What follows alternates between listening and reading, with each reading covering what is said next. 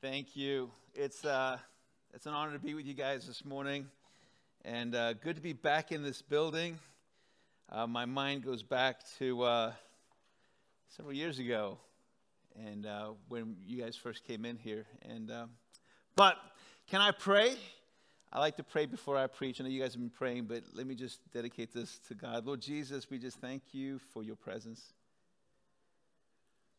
God, thank you that, that this is your church and, uh, and God, that you know every single person in here by name. And more importantly than anything that someone has to say, Lord God, we know that you want to speak.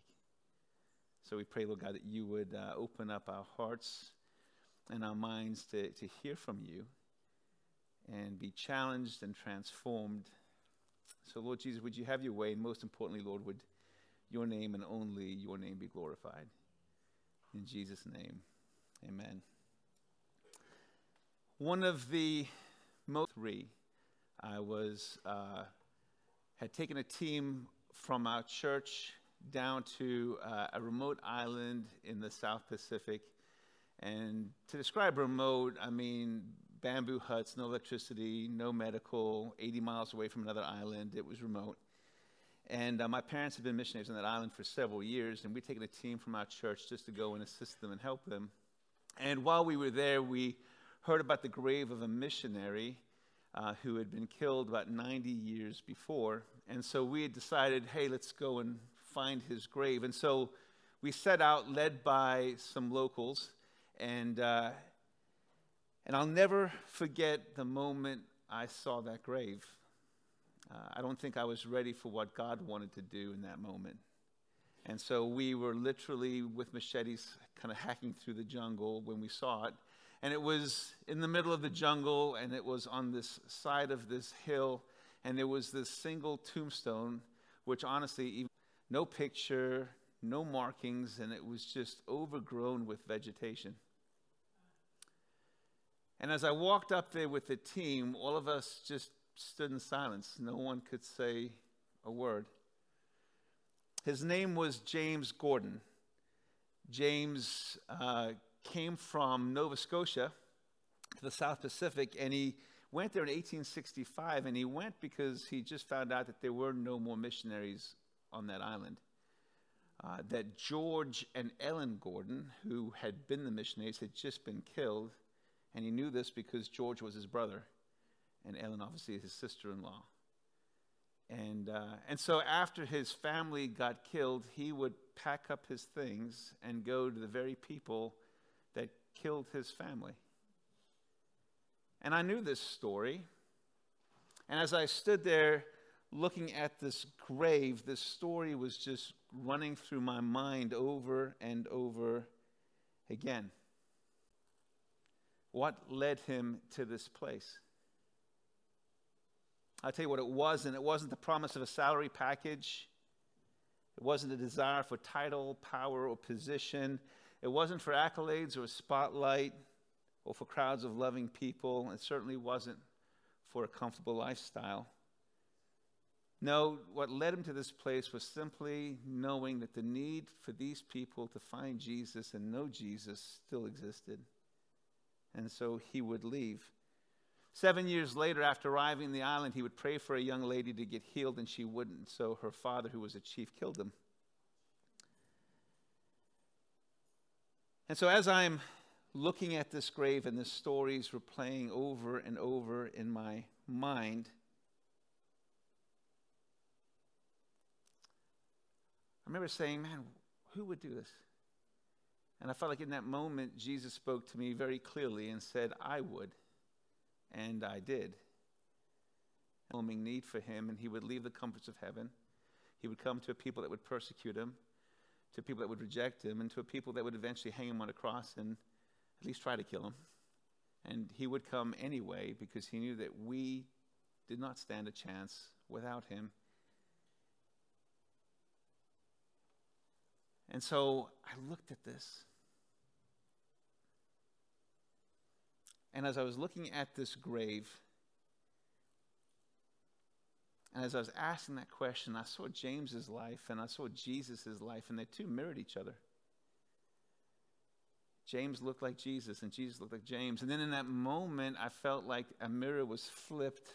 And not only did I come face to face with James and, in essence, face to face with Jesus, but unfortunately, I came face to face with myself. And my life didn't look like James's, and really didn't look like Jesus. And I had Reverend in front of my name. This is what a missionary's life looks like, but this is what a Christian's life looks like. See, when Jesus called me to ministry, I did say yes, but I said yes to him to what I wanted to do. Right? I said, Lord, I will, I will go into ministry, and, and let me tell you, it was a wrestle to get me into ministry. But I will go to ministry, but I will not be a pastor. I will not be a youth pastor. And if I knew serving in the district office was on the agenda, I would have been like, I will not be a district. I would have said that one too. I told God really what I wouldn't do. And I also made it clear to him what I was willing to do. I said, I will serve you and only serve you in missions. And I had my reasons. I thought, well, with my military background, that's where God needed me. Like if he really needed me somewhere, right? Thank you, Selwyn, for your service. This is where I need you. But where he didn't need me was a pastor. And I, again, I had my reasons. I, my dad was a pastor. I grew up in church, loved God. Some people in church can be that. And so be careful of the deals you make with God because I feel like I've spent more time serving positions I told God I wouldn't serve in than where I said I would. But in essence, what I was saying to God was God, I'll only serve you where I'm comfortable, I'll only serve you where I want to be. I like to tell people that in that moment, I heard the most profound sermon I had ever heard. And it came from a missionary who'd been dead over a 100 years without him saying a single word, simply by the way that he lived. And I encountered God that, that day. Jesus said this in John chapter 12, verses 23 to 24. He says, The hour has come for the Son of Man to be glorified. I tell you the truth that unless a kernel of wheat falls to the ground and dies, it remains, a, only, it remains only a single seed. But Jesus was talking about wheat, and I want to use corn to illustrate his message and what he's saying. I don't think he would mind. He made all of it. And I think it stands true. But I, I hold in my hand a, a single kernel of corn. I don't know if you can even see it. But does anyone know what the potential for the single kernel of corn is? This single kernel of corn can reproduce itself up to 1,600 times. 1,600 times. I love how God works, right? This one single kernel will produce one plant if it's buried. This one plant, on average, will produce two ears. Each ear, on average, will have 800 kernels. And so, if this single kernel dries up, dies, and is buried, it becomes productive. But it did not always look like this, did it? No. Once it looked like this smile on your face, and you're like, ah, summertime. I know what to do with that. Well, let me be clear this is not sweet corn, this is cattle corn. So you don't want this. But if it were sweet corn, all right, I know exactly what to do with this. I will boil this up, I'll put some butter on it, I will sink my teeth into it, and you can just taste it right now, and now you're getting hungry, you want to leave. And you could do that. And it would cease to be present. All of its value would be gone. So, this actually, in this form, is in its most unproductive state. To us, it looks good. To us, it looks promising. To us, it looks like life. So, how does it get from this protected to productive? And there's a process that exists. These are husks, and I guess the word is shucking, right? Is that what it is? Dehusking, shucking, husking. But you know what these husks actually do to the corn? It protects it, right? This is not hard, right? It protects it. No tricks dry up. And I'm going to speed up the process in life you don't get to. But and they slowly dry up, and as they dry up, they fold down and they begin to expose. And if this was sweet corn, it would be much tender than this. They expose the kernels of corn inside. And sweet corn, you could push this and a juice would come out of it. And then you would really get hungry. And after a while of being exposed in the sun, it would look less like that and begin to look more like this. Now, nobody in here is going, I would like to sink my teeth into that. Right? And rightfully so. You're going, that's a fall decoration. That hang that on the porch, that thing is gone. This, this is life. This is past life, death, right? But in God's economy, this is the beginning of life. This is far more closer to being productive than this ever will. And obviously, you know how this works. When it dries up and falls from this to the ground, it's then that it's buried.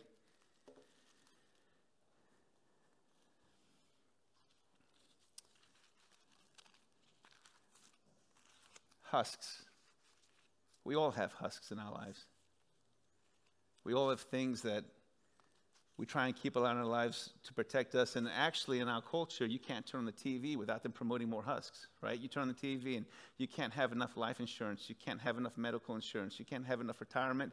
You can't have enough finances. You can't have a big enough job. You can, it's all these things that say you need more, you need more, you need more protection. And so everything in our world is designed to get us to put more husks on us and around us.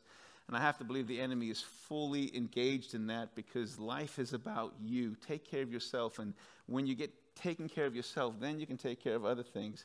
That's what the world says. Even for Christians, it's like, take care of this. When this is looking like this, then you can take care or move in what God's called you to do.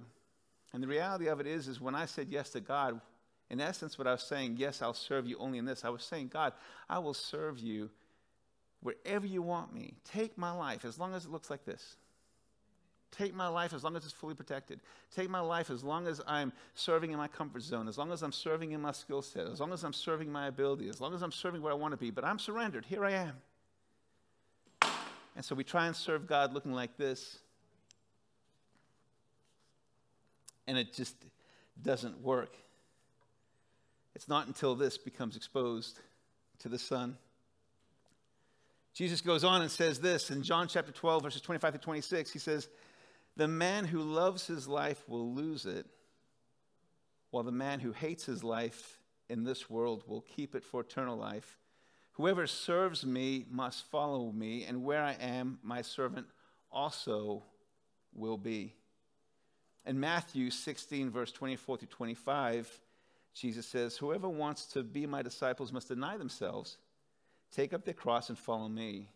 Whoever wants to save their life will lose it, but whoever loses their life for me will find it. How did Jesus transition from giving an agricultural lesson, right, to talking about the man who loves his life will lose it? Simply because, you know, he wasn't talking about an agricultural lesson. Yes, he was talking about himself, but he wasn't just talking about himself, he was actually talking about you and he was talking about me. He was talking about us. In that moment, what he was actually doing before he even mentioned the Great Commission, he was actually giving his strategy for taking the world for, for the kingdom of God. He was saying basically, You are these seeds, you are this kernel, and my strategy for reaching the world looks nothing like what the world says you need to have it looks like what I'm saying. It's not found. You will not reach the world for the kingdom by living in your husk, so to speak. You will reach the world by looking dead to the world. This is life to the world. This is death to the world. And in God's economy, this is what produces. So he wasn't just talking about himself, this was his global strategy. Can I share with you what the key to reaching New England is? And not just New England, the key to reaching the world is it's not the best worship services. It's not the best preaching. It's not the best programs. Honestly, it's not your skill set. It's not your ability. It's not your education level. It's not any of those things. Those aren't bad things, they're just not it. In fact, if we limit God to those things, we won't see Him move in His power. But rather, what will forcefully advance the kingdom of God faster than anything is if Christians, if God's people will simply, I say simply, it's not that simple, but will simply learn to die to themselves if we will simply learn to die to ourselves, embrace God's word and Jesus' mandate to go and make disciples in the midst of our weakness and in the midst of our strength, God will do the rest.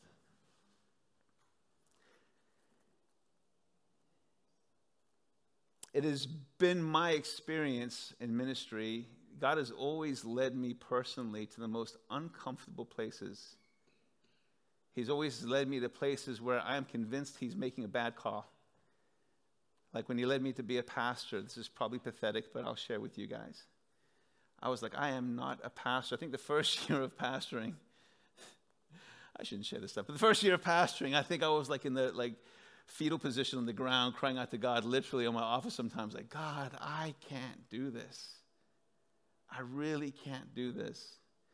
And, and what I wanted to hear God say was this I've built you for this, and yes, you can, and you're ready, and I've equipped you. And I, I don't feel like that's what he said at all. I kind of feel like he shoved me with his foot and said, kind of like, You're pathetic. And, and then he said what I didn't want to hear, and, that was, You're 100% right. You can't do it. But I can. And there's purpose in these impossible situations. There are purposes in cliffs, there are purposes in mountains that you can't climb. And my prayer is that God will lead you to those things. That doesn't sound very loving.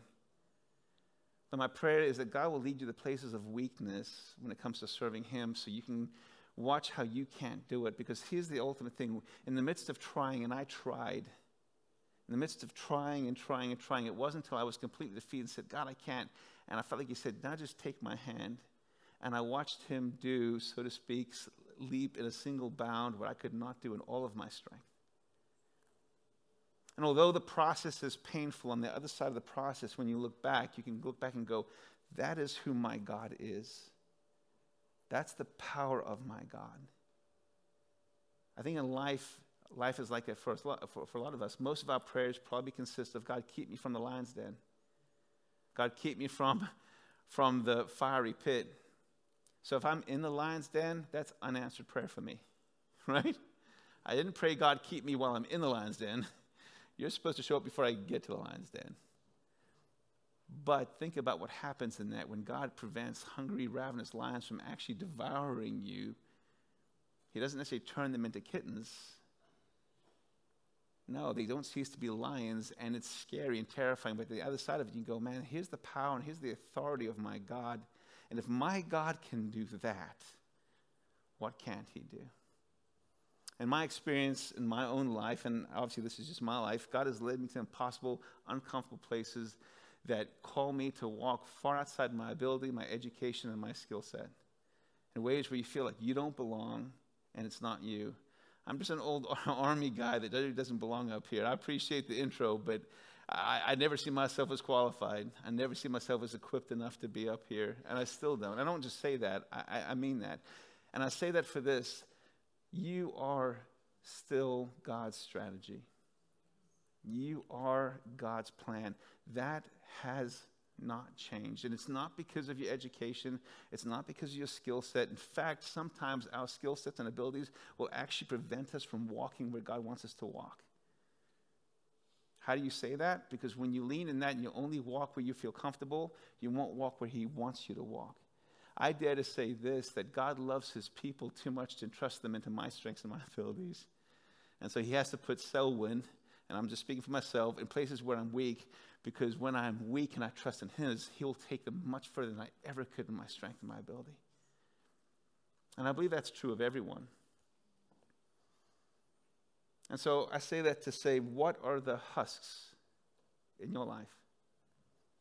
Like, what are the husks in my life And honestly speaking, a lot of times when God calls us to do something new and challenging, my first initial response is one of excitement. Man, this is going to be great because we always imagine the great things, right? Oh, it's going to be great, and all these people are going to get saved. And then, anyway, as you get closer, for Lori and I, we start counting the cost.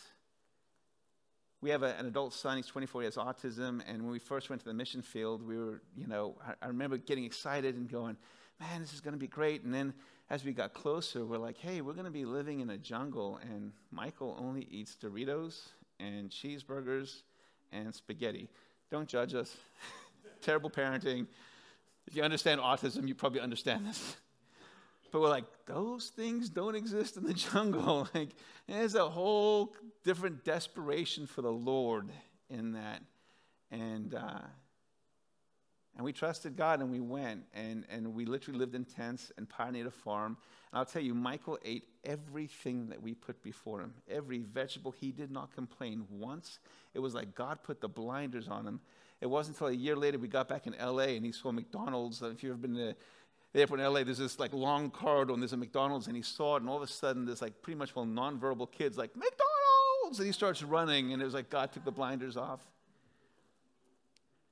And I say that cautiously because that isn't always the experience. God leads you to challenging places. And I've had times where God does not show up the way I expect him to. There's been times I've been very frustrated with God. Like, God, this is not what you're supposed to do. But through it all, he is faithful, he is good, and his ways are different. But what I want to challenge us today, what, God, what I believe God wants to say is what are your husks? What's holding you back? I think the enemy's desperately afraid of people in church to get this message. And he's desperately afraid. He'd like to throw as many husks on you as well. This is why you're not qualified. It's based on your past, it's based on this abuse, it's based on how you define yourself. The definition of yourself based on past sins could be uh, something that keeps you back. And then, of course, the definition of yourself based on positive things, education, abilities, all those things actually can keep you back if you start defining ourselves by those. But I want to tell you, you're defined by one thing, and that is the shed blood of Jesus Christ. It is not your abilities that will get the job done, it will be your obedience. It'll be a combination of your obedience and His power. And that will be the end combination. And so, what I believe God is saying to us this morning is man, this world awaits. You have been set here. You were born with this purpose. The time is now.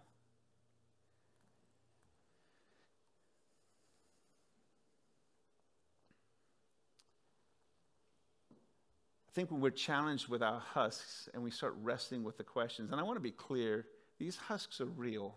I'm not saying they don't exist. I'm not even saying they're bad things. To be concerned about the, for us, the future of our son who has autism, that's not a bad thing, right?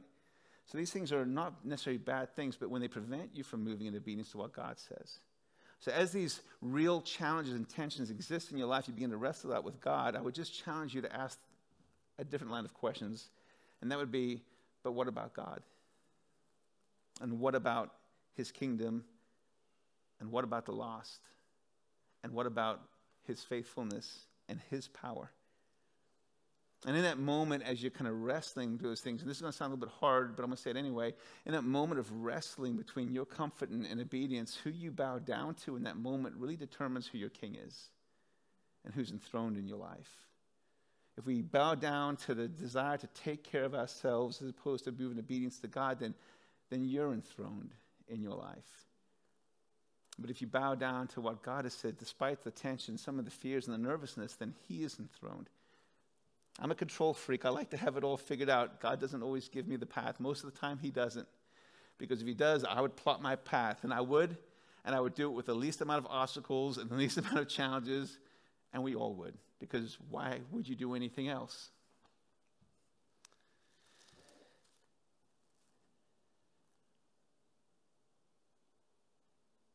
Despite the murder of his own family, James recognized the overwhelming need that still existed and he went anyway. Today, the overwhelming need still exists 867 unreached people groups in Africa, 1,123 in Asia Pacific, 5,356 in Eurasia, 1,161 in Europe, 642 in South America, and 469 in Northern Asia. And my friends, you are still the plan. You are still the strategy. Therefore, go and make disciples of all nations, baptizing them in the name of the Father and the Son and the Holy Spirit. And teach these new disciples to obey all the commands that Jesus said that I've given you. And be sure of this, and I think it's the most important I am with you always, even to the end of the age. That means that it's His presence, it's His power, it's His equipping. That's what matters.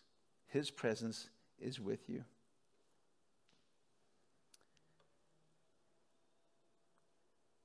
What is He saying to you this morning?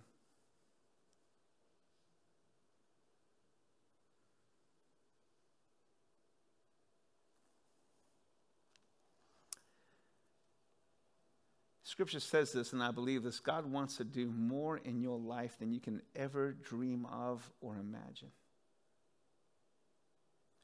The places that He has for you to walk exist, but what you can beyond but what you can comprehend. And yet at the same time, there's these, this desire for security and safety and comfort, and I get it. I wish, guys, I wish I could say, guys, I'm preaching to you, and this is what I look like right here, dead. I probably look more like this. Right? In some places, husks are pulled back, and others not. And in other places, they're trying to creep back up. And, and it's a constant tension. It's not a one time thing. And can I tell you something? You don't have the power to remove your own husks. This is not a do it yourself, go home, remove my husks. This is more of a, Lord Jesus, would you help identify the husks in my life? so that I can simply recognize them and lay them at your feet and say, Lord, here is this thing, and here's this husk, and it's defined my life for so long, and I have no clue except through you how to remove this husk. But all I can do, the only power I have in my life is to say, This is something that I know, and I'm sure there are more that exist. But Lord, as I recognize this, would you begin to pull this back? Would you give me the strength to recognize? Would you give me the strength to walk this out as you begin to identify this and pull this back? Because more than anything else, I want my life to count for you more than anything else, more than moving in my safety, moving my protection, I want to walk where you want me to walk. And as much as I want to, I don't want to. And there's that tension. But Lord, help me to surrender to you. I'm going to wrap this up. I don't know if the musicians want to come or if you want to close this portion of the service. I know some of the schedules are, are, are jumbled a little bit between the two churches, but I, I said this earlier, and I, and I, I think about this a lot. I, I really don't think the enemy wants anyone to get this. Right now, the enemy is probably speaking in your ear why this is for everyone else, but not you. But what if just one person in this place got this message? And what if this was true? What if one person, one Christian, who would simply die could actually, through the Holy Spirit's power, reproduce their lives 1,600 times? What would change? What if two people got it? Can I dare to say this that one Christian looking like a dead kernel of corn is more powerful and more effective than 800 who faithfully attend church every single Sunday but don't truly die? I don't pretend to know what Jesus is saying to each one of you this, but, but I do know this He is speaking to you. And for each one of you, it can be different. There's no expectation that you all walk out of here and suddenly leave and get on a plane and go away. I don't know what it looks like. It can be in the amount of the way you give. It could be in the way that you serve here. It could be in the fact that you do need. Some of you, he may be saying, pack your bags and go. And you're going to say, but how do I handle this? And he'll say, just start walking and watch what I do. That's between you and God. I just pray that you would have that conversation. And I pray that you would let Him answer it and lead you in the path that He has for you. My life has looked nothing like I planned and nothing like I wanted to, to initially. We have walked in places that I didn't think was possible for us to walk. I still pinch myself and go, is this really? And it's been paved with great times and paved with incredibly challenging times. And through all of it, God has been good. I haven't always understood why He's done things, but God has been good. He has been amazing. And this is what He has for you. I want to pray in a moment. But I want to close with this quote from William Carey. He's the father of modern day missions, and he said this I am not afraid of failure.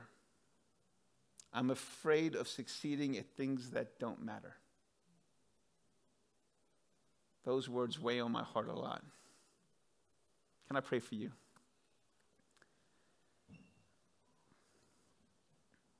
Lord Jesus, I, I thank you that, that you saw me years before I was even born. God, you saw me and you knew my life. You knew how desperate I would be for you.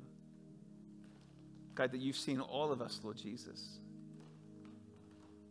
God, that you know us each by name, that, Lord, you would come to us, Lord Jesus. You would come and you would give your life. You would come to a people that reject, would reject you, the people that would persecute you, and you would come anyway. God, I thank you that, that my life and our lives are different because of that, Lord Jesus. God, I thank you for every life in this place, Lord. I thank you for where you've placed them. I thank you that they have been born for such a time as this, Lord God.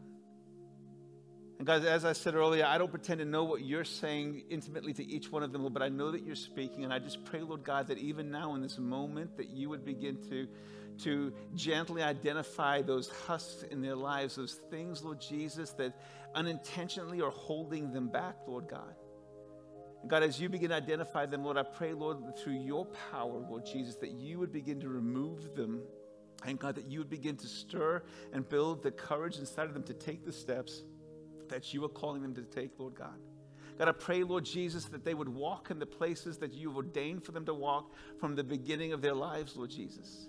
God, I pray, Lord Jesus, they would embrace your call, Lord God, that they would move beyond their weakness and they would move in your power, Lord God. They would witness and see your authority and your power, Lord Jesus, and what you can do with a surrendered life, Lord God.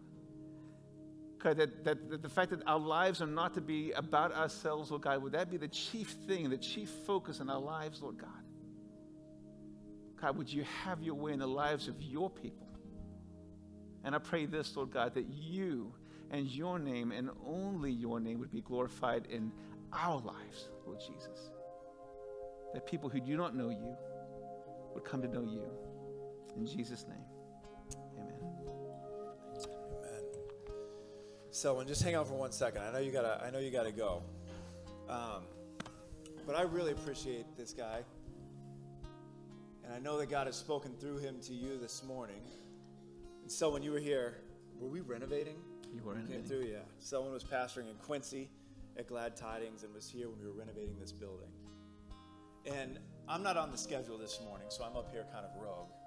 But I felt like God was saying a couple of things to me, one in the worship and one during this message. And I felt like he's, he wanted me to come and, and just share. I'm overwhelmed when I look who God has in this room. Because it's crazy. Mm-hmm. It's crazy that in Belmont, Massachusetts, where no one follows Jesus, that we would have this group. Mm-hmm. And as we were worshiping, God was saying to me, there's no other reason why this group of people would be together. There are massive churches in our country, thousands and thousands of people. None of them, yeah, I shouldn't say none of them, many of them. I've been on staff, I've served in them.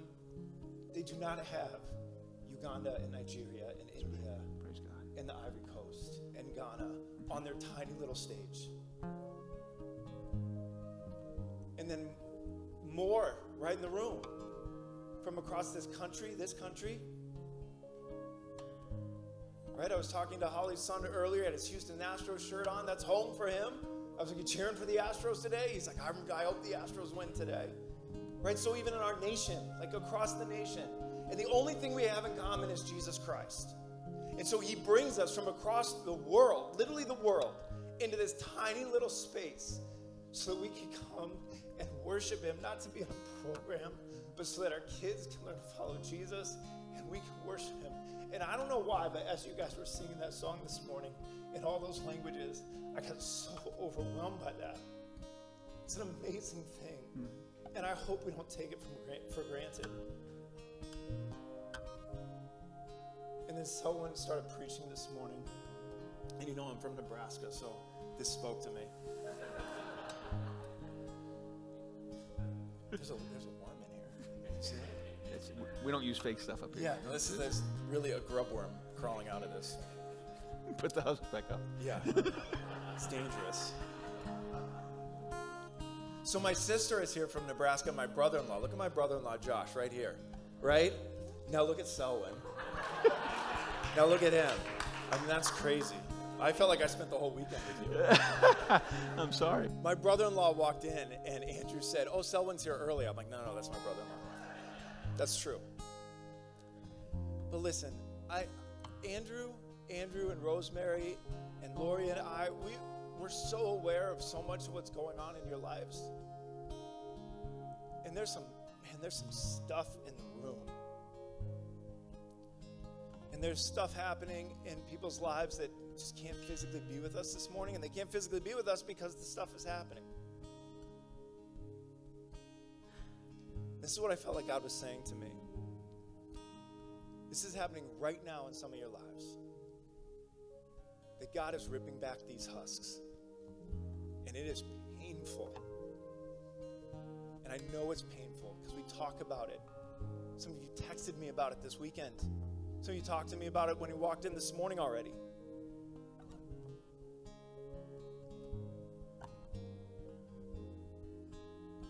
What I felt like God saying was, God saying to me, listen, I'm asking when you come and you pray, so often you're coming and you're praying and you're asking me to push these back up for people.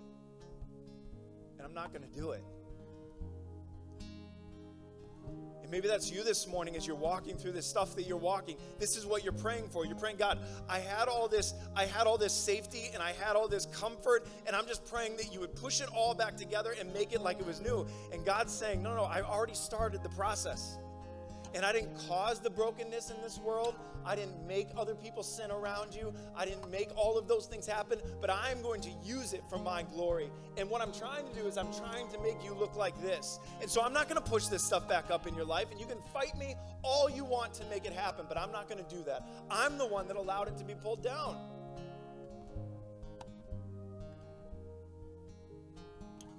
And I'm going to say, as your pastor, I'm going to start praying for this. I'm not praying that God pushes this back up anymore. I'm praying that God turns you into this so he can use you. Selwyn's a thousand percent right. You're the plan. It's not a better church, it's not a fancier ministry. It's Christians dying to themselves and living for Christ. That's the plan. As we sing this last song, what are we singing here? What song are we singing? Of course, it's perfect. Would you stand? Would you stand with us? And Selwyn, you can head out. Would you would you thank Selwyn for being with us? He's got to go do another service in Burlington. Appreciate you. That's one of the coolest bags I've ever seen.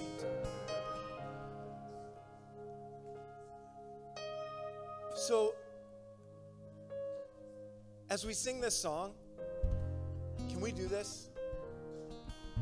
Can we be vulnerable enough with each other in this moment?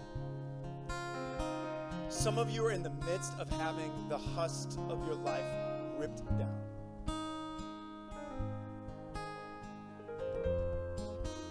This is why we're here to carry each other's burdens. Not to go to church, but to be the church to each other.